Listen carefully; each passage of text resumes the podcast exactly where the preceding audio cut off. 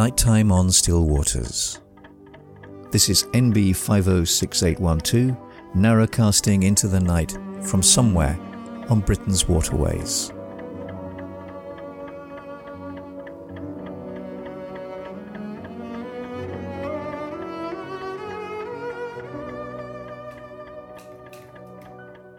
Third of January, Sunday. I went out into the soundless sphere of night as the new year was dawning and said, This is me, and I am here. You seem so big and dark and unknown, but I have known your brothers and sisters and have learnt to revel in the days of their sunshine and find their special beauties under skies of steel and water. Today is filled with clinging fog that chills the marrow and makes the bones ache. But your sons will soon come, and larks will sweep the skies again. Welcome. This is Narrowboat Erica, coming to you from under a sky filled with stars and frost. Thanks for joining me, and welcome aboard. Earlier tonight, as Penny and I walked up the hill to meet Donna as she came back from work. The air was so still, and for the first time for many days the fog has lifted, and the stars shone brightly. Looking down at the boats, all lit up as they nestled below us, the air was sweet with that smell of wood smoke, and hazy billowing trails plumed from the chimney tops ghosting vertically into the air for about six to seven feet before flattening as it's carried on the now softer winds with the same effect that you get when you pour milk into a stream. Well, it's been really good over this past week to catch up with so many of you and hear your news don't forget that you can always drop me a line or contact me either by email at nighttimeonstillwaters at gmail.com or just by dropping a line or a comment on one of the social media platforms, the Facebook page or the Instagram or Twitter. And the links to them are all below. Please also don't forget just to click like if you can on the podcast, um, or click on subscribe. And that way you'll be notified when the next episodes are uploaded and ready for you to listen to.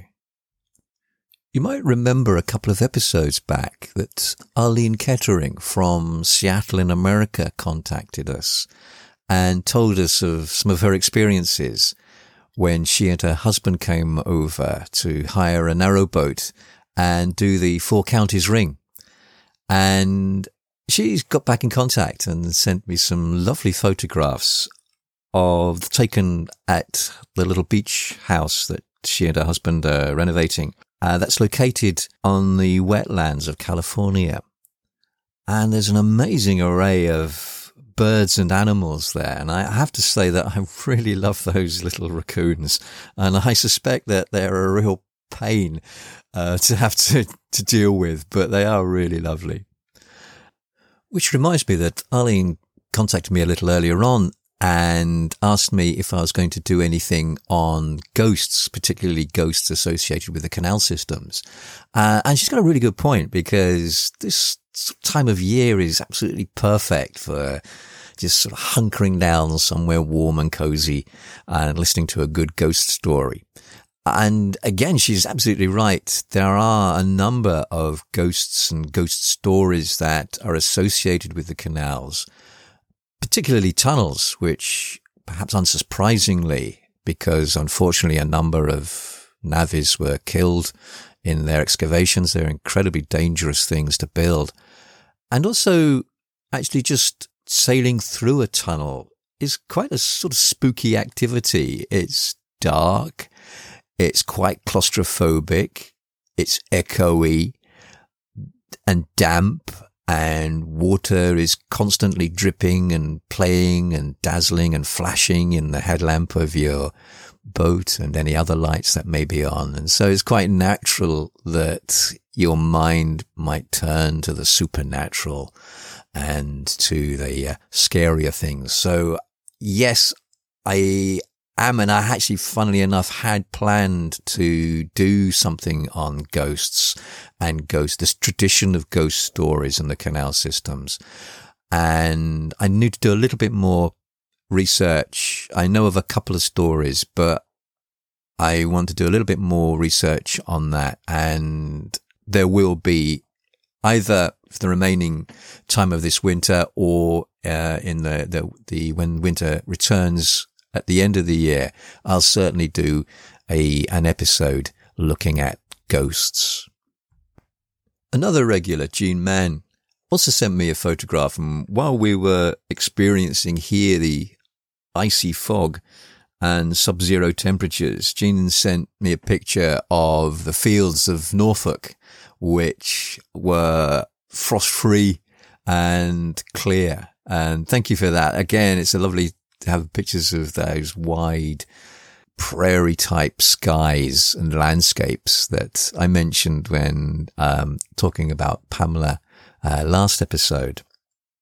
And also apologies and a really belated thank you to Rona House, who is always um, dropping in on the Facebook page and wrote a lovely review.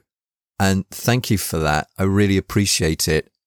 And sorry I haven't replied earlier. It's just that it came up on my timeline, but then I couldn't find it and I didn't know where it was posted. I couldn't find where it's posted. I'm still having a little bit of difficulty in trying to work out how Facebook pages work because they work in a very different way to your normal Facebook page. So thank you, Rona. I really do appreciate that. And an, another person that actually a, a number of listeners might be really interested in, and that's Andrew Plummer. Andrew's a photographer who takes some really wonderful photographs, um, beautiful um, animal studies, wildlife studies, um, but also has an interest in obviously in canals, but also in steam trains. And if you like steam trains, there are some beautiful pictures that he has posted on his Instagram account. And that's Andrew P. Photo. And there's a particularly wonderful photograph of two steam locomotives, 76084, a standard class four, and 90775, the Royal Norfolk Regiment, uh, taken, I think at night. I mean, it certainly looks like it's at night. Absolutely majestic and it's uh, taken at Weybourne, which adds an extra sort of layer of interest for me because Weybourne Station is where Dad, in in not so much in the winter, but in spring, summer, and autumn, always has his cheese sandwich on Weybourne Station on a Sunday lunchtime and watches the trains go by and uh, chats to the uh, the volunteers there.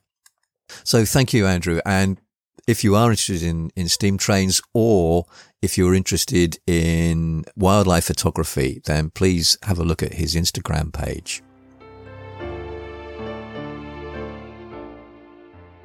As usual, I'm here sitting at my little desk in the study in the stern of Erica. But tonight, as the temperatures once more dip quite a fair bit below zero, it feels particularly cozy and warm and snug. The small circle of light coming from my desk lamp above me enfolds me in its warmth. And at my feet lies Penny. She sighs and stretches. And over my shoulder in the corner is the small boatman stove that's pumping out a really warm, welcoming and embracing heat. The coals smoulder scarlet and orange, but through the smoke dimmed glass, they give off this beautifully deep, rich, cherry red glow.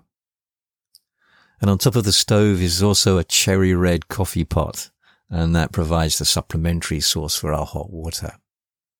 Over to my right are the bookshelves that contain our treasured friends' books that we cannot bear to part with and that have somehow become welded into our lives. It's an eclectic selection and that's exactly what it should be. Outside the porthole, the stars pivot on their axes, cascading constellations upon our seasons. And for the last week or so, the surface of the water glitters and scratched and scarted ice, softened by daylight, often to a mush that cannot hold a duck, but upon which wagtails can still safely strut and each night it's further hardened under its rimy crust under the anvil of the night and the icy fire of the winter stars. It's a sleepy warmth here in the boat, if you know what I mean. Sharpened by owl cry and the quack and chuckle of ducks in their sleep. And Penny moves, settles down, and the coal shifts in their grate. And as outside the world freezes, we're here, cocooned in a soft world of warmth and gentle light. For most of the week, we've been battered by a really cruel northeasterly wind, a wind that's been sculpted by Arctic oceans and the howls of icebergs and the claws of polar bears. And the temperatures have dipped to minus five and minus six. And during the day, which is often just swaddled in this damp, clammy, freezing fog, temperatures have not really lifted above minus 1.5. The swans have kept their patch of water clear of ice and seem to spend a lot of time just enjoying dipping their head under the waters that are inky dark and grazing the frost glazed grass. The ducks have been more boisterous and landing and aquaplaning on the ice sheets and slush, slipping and skidding with squawks and quacks. And the uh, little lone coot ducking and diving on its impossible feet has also been in their midst as usual as we throw out the uh, duck food and swan food to them. The winter has always posed special challenges to people living and particularly working the canal systems. And like most of our ancestors, winter was a time to be dreaded and feared. And we can pick this up in contemporary writings. James Hollingshead in the late 1850s with a companion travelled along the Grand Junction in a fast narrowboat, referred to as a flyboat. And these are working boats that work day and night. They had a crew of four people, two, uh, often two men, two pairs of men. So as one pair slept, the other pair worked. And so they could keep on moving without ever stopping. And they traveled up the canal system in this flyboat called the Stowport. And it's a fascinating piece of Victorian reportage, part entertainment, part social comment, offering an absolutely fascinating glimpse into canal life. It was published in 1858 in Charles Dickens's magazine Household Words, and then later as part of the collected volume of his writings in Out and About. And that's where I, my copy comes from. Admitting that he has a tendency to depreciate people and people's lives who he knows very little about. He seems to have set himself the task of going throughout Britain and experiencing and encountering the lives of people quite often overlooked by the rest of the British society, but certainly by the tourists. And he describes in his article how he starts off with thick boots and a thick stick, luggage strapped upon my back, and a very broad brimmed hat.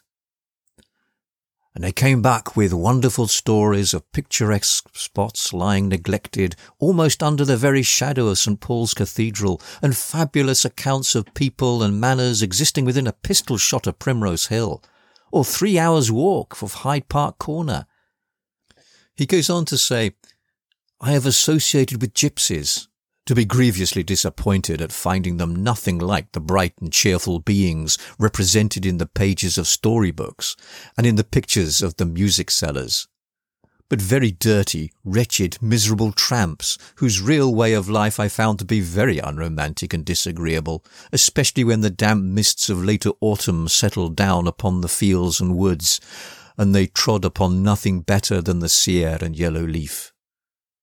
I have lived amongst railway navigators in a hut upon wheels to be astonished at the wild and almost childlike simplicity of their nature and the rude sense of order, justice and honesty that existed in their strong bodies and feeble and uncultivated minds.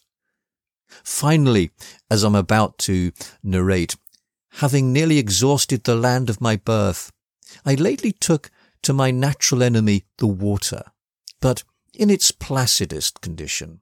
And, scorning to leave the country in which I was born and in which I hope to die, I glided for days and nights upon the silent byways of our inland canals, giving myself up without reserve to the unrestrained companionship of bargemen accommodating my vast bulk to the confined space afforded by the crowded cabin of a Grand Junction Canal Company's flyboat.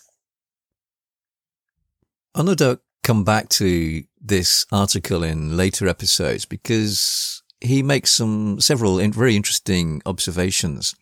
But the point I want to make is that although he doesn't specify when he started his journey or when this journey took place, it seems to have been round about autumn time.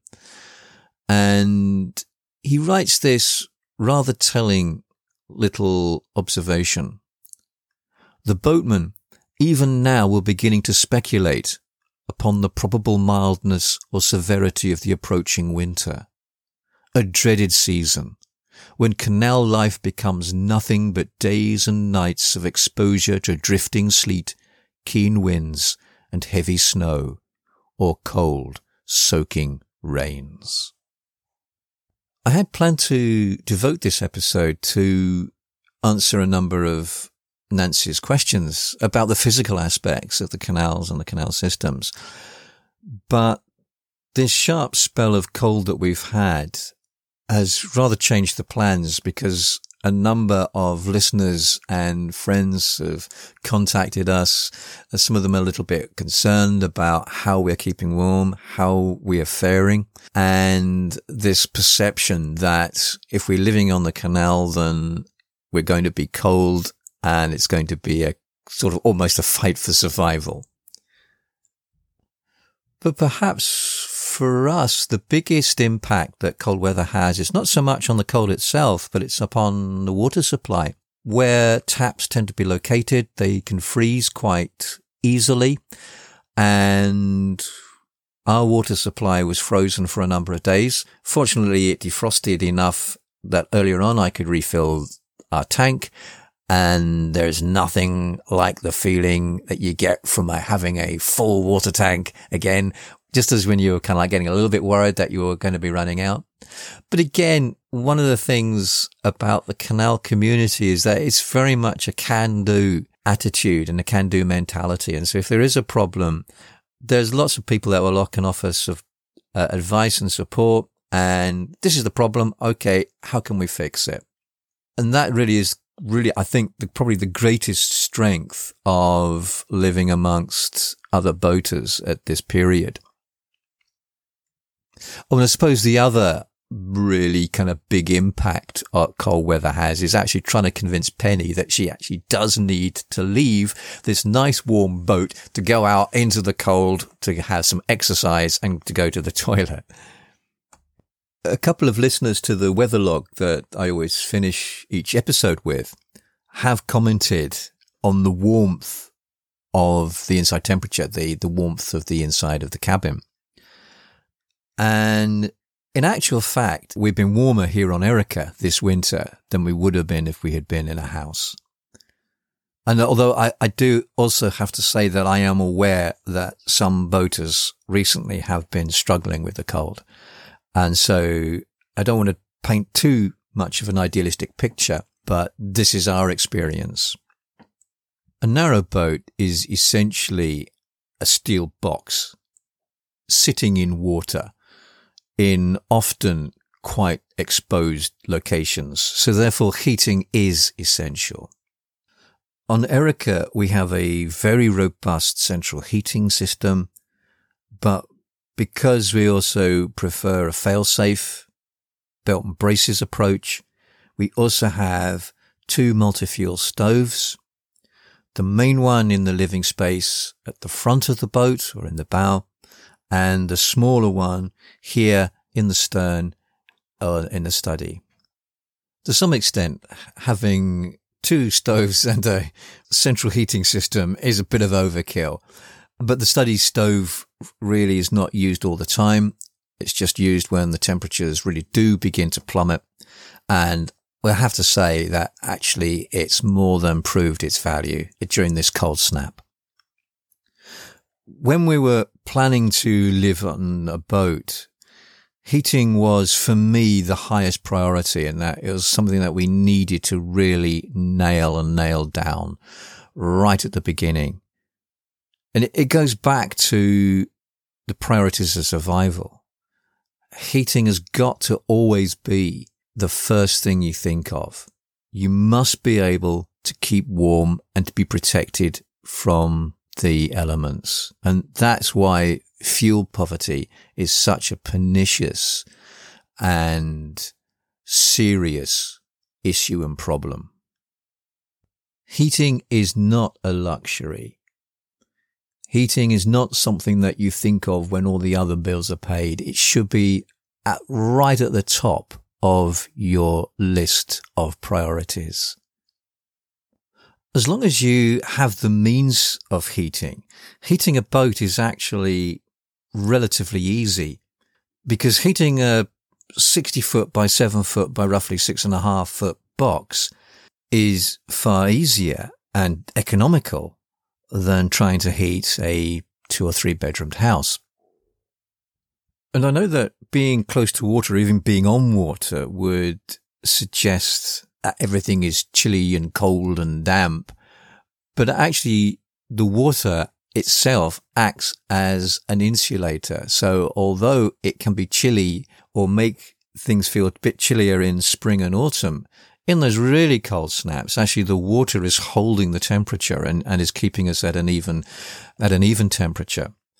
And that really sort of touches another question that I was asked by an old, my old friend Alistair, Alistair Anderson, who said, do we have a problem with damp and for example, when we get up in the mornings, are all our pieces of paper all sort of curled with damp? No, we don't. It's very dry, but again, because we heat the boat and that heat keeps everything nice and dry. And in fact, again, we are much drier here than we were in the house where we did lose some books and some clothes because of damp. One thing that you do need to bear in mind is that insulation is not as good as in some houses. And so heat retention can be a bit of a problem. And that's when you can get a cold boat and a damp boat. We're fortunate with the Erica in as much as she rather unusually has two forms of insulation, spray foam and rock wool. We hadn't realized this. We, we knew that from the details we were given when we bought her that she had spray foam insulation. But when Neil, who was fitting out the study for us, you also came across some rock wool as well. So that does help to keep the heat in, but nevertheless, if the stoves went out and we did not use the central heating, then the boat would become cold pretty quickly. So again, it's all about thinking ahead. It's all about planning. And again, it's about prioritizing what your needs are. But then again, that is exactly why we chose this form of life. We made a conscious decision that we wanted to live closer to the elements, to leave behind those things that disconnected us from the landscape and the lives among which we lived. Those unnoticed and assumed conveniences that certainly for me felt as if they were anesthetizing me from the cycles and flows of the world around me, of the seasons and of the elements that created this sort of dislocated existence in which I certainly felt that I was being trapped in. This sort of unreal bubble that was unwittingly destroying the very environment that I kind of wanted to be part of. I guess what I'm trying to say is that living here on a boat in the winter and the things that it necessitates us to do are not hardships for us. They are what we want. They it's the life that we have chosen and it's the life that we are relishing. As an instance of this connection and closeness to the elements, a couple of days ago, I woke to find the inside of the window just above my head where I sleep covered in ice. I like to sleep tucked under the gunnels. The gunnels are the is the bit where the cabin joins the hull. And the hull is a little bit wider than the cabin. And that means that on the outside of the boat, you got a very, if you're careful, you got a small sort of walkway that you can walk down each side of the boat. And it's really nice. It feels really sort of cozy, kind of sleep in there, particularly when it rains and you can hear the rain sort of battering on the outside. And as I say, the other morning, I woke to be really surprised to find a thick rime of ice clinging and sagging to the interior of the window. And that's just about six inches, if that, above my head. And although the cabin was still really cozy and warm, and I was certainly very cozy in bed under the, under the duvet.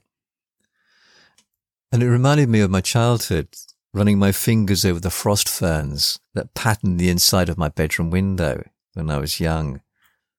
And I quickly learned that if I tried to lick it, it would tear at my tongue in bursts of burning fire. But I can still remember that taste on my tongue though. And I really love and enjoy the fact that the elements are so, so close to us. I'll finish with a comment made by another boater Drew Marland, who is uh, an illustrator, artist, poet, lives on Eve on the Kennet and Avon. Her paintings and pictures are absolutely wonderful. Um, and I'll put a link to her Etsy website for you to have a look at them. And she also on her Facebook page every morning, she posts an update, which really sort of acts as like a little journal that contains observations of her life and of her night and the morning, what the morning's like, what the dawn's like, birds she's heard. And quite often it's full of wry humor and wonderful turns of phrase. And a couple of days ago, she posted this as part of her Facebook post. I can see why people say it must be cold in the winter when they see a boat out in the frozen wastes. But generally, it's because they are cold. We, hopefully, are toasty and warm down below like floating hobbits. So, like floating hobbits, let's stoke the fire one more time. And I wish you all a very, very good night. Good night. Outside temperature, minus 2.9 degrees. Inside temperature, 26 degrees. Humidity 98%. Dew point, minus 3.1 degrees. Wind direction, southwest. Wind strength, 5 miles per hour. Barometric pressure, 1023.7, rising slowly. Precipitation, nil. Moon phase, 13.8%, waning crescent. Day length, 8 hours, 3 minutes. Sunset, 16.15. Sky casting, 8.11.